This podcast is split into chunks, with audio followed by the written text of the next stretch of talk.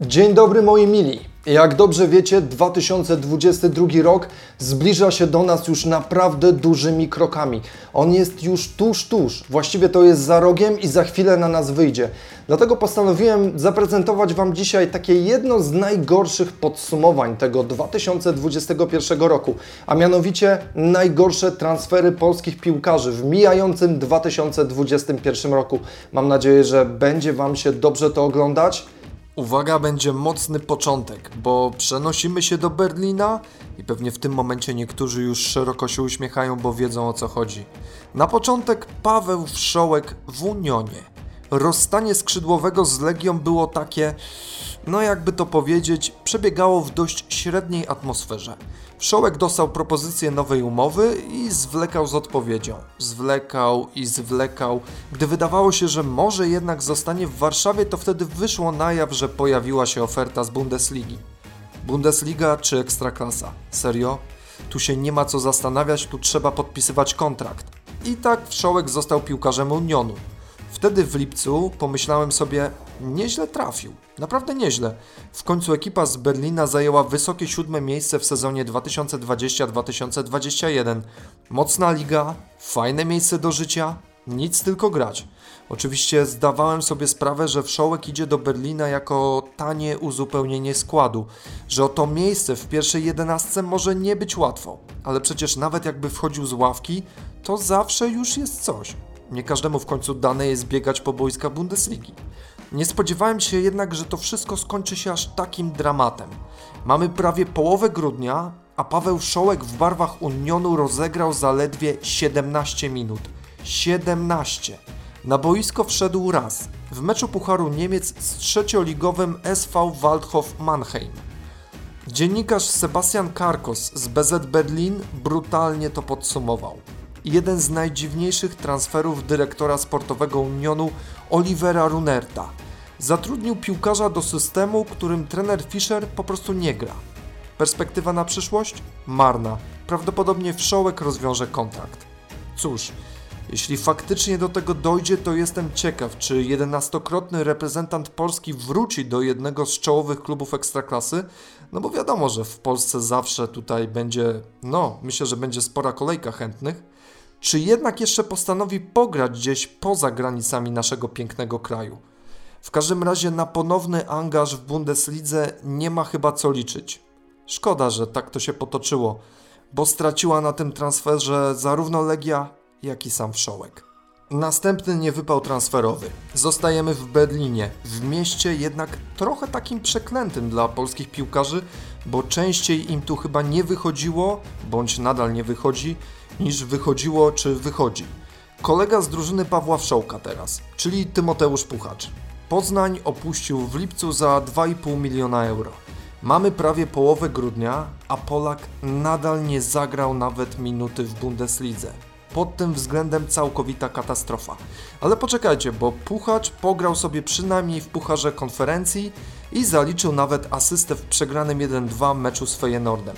Łącznie do tej pory 7 meczów i 469 minut spędzonych na boisku. Wygląda to bardzo źle, no nie oszukujmy się. Szczególnie, że mówimy tu o zawodniku, za którego zapłacono solidną kasę, a nie jak w przypadku Wszołka pozyskano za darmo. Według informacji Transfermarkt Puchacz jest trzecim najdroższym zakupem w historii Unionu. Więcej zapłacono tylko za Roberta Andrisia oraz Taiwo Avoniego. Puchacz został brutalnie zweryfikowany przez realia Bundesligi, ale podobno jest nadzieja na reaktywację kariery piłkarskiej. W internetach plotkują, że Polak znalazł się na celowniku Trabzonsporu.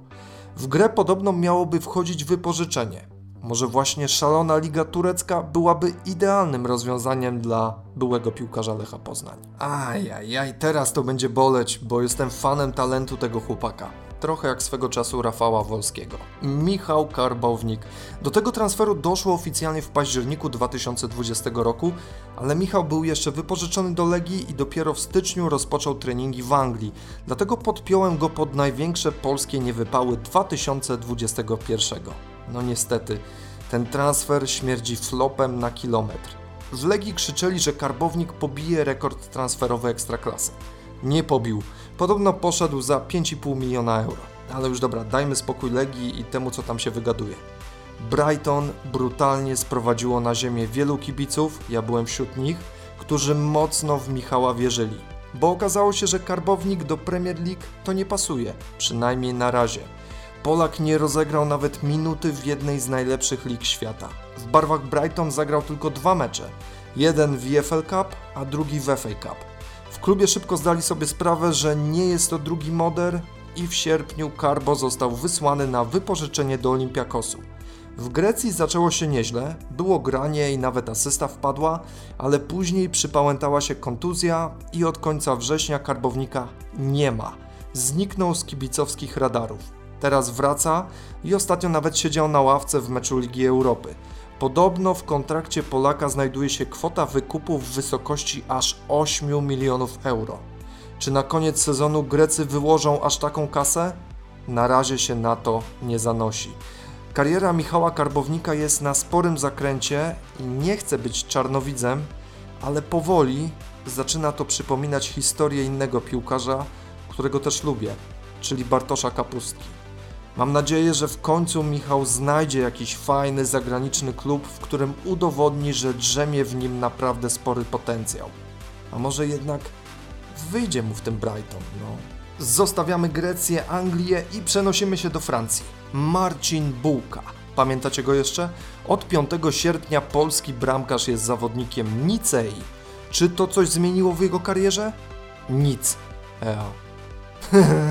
Rozumiecie? Nicea, nic. Do, dobra, suchary na bok, bo to poważna sprawa.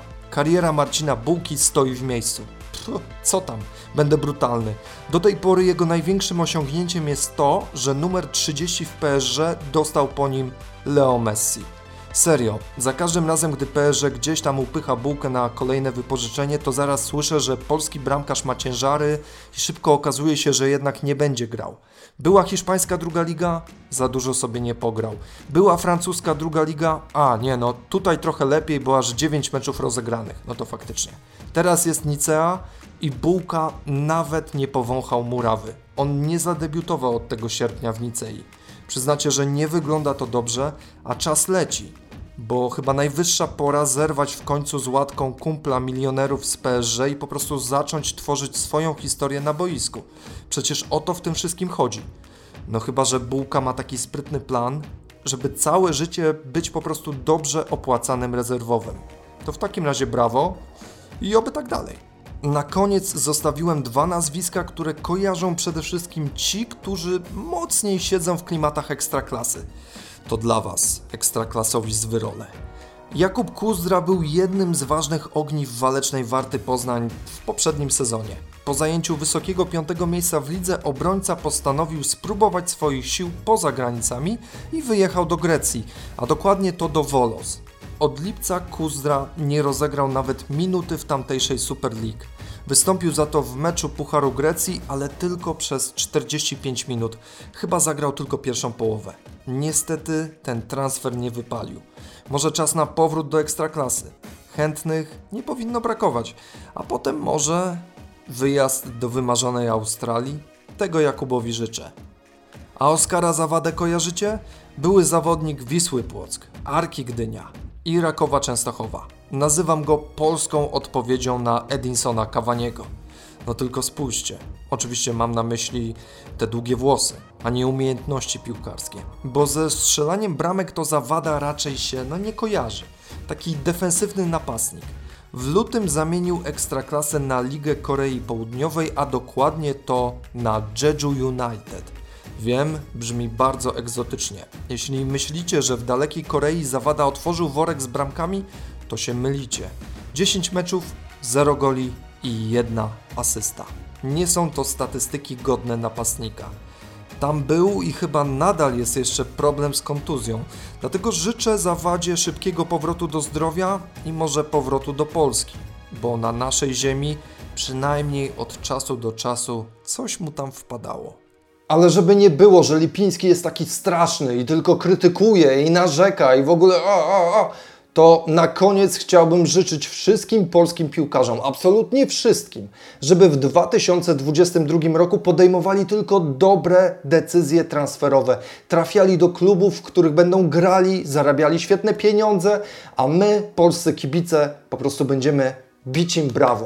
I żebym na koniec 2022 roku po prostu nie miał z czego, nie miał materiału na tworzenie najgorszych filmu o najgorszych transferach polskich piłkarzy. Ok? Umówmy się, polscy piłkarze, życzę Wam tego w 2022 roku. A Wam, moi drodzy widzowie, jeszcze złożę życzenia na 2022. Spokojnie, to nie jest ostatni film w tym roku. Dziękuję dzisiaj za uwagę, trzymajcie się, no i do zobaczenia jeszcze w tym roku 2021. Na razie.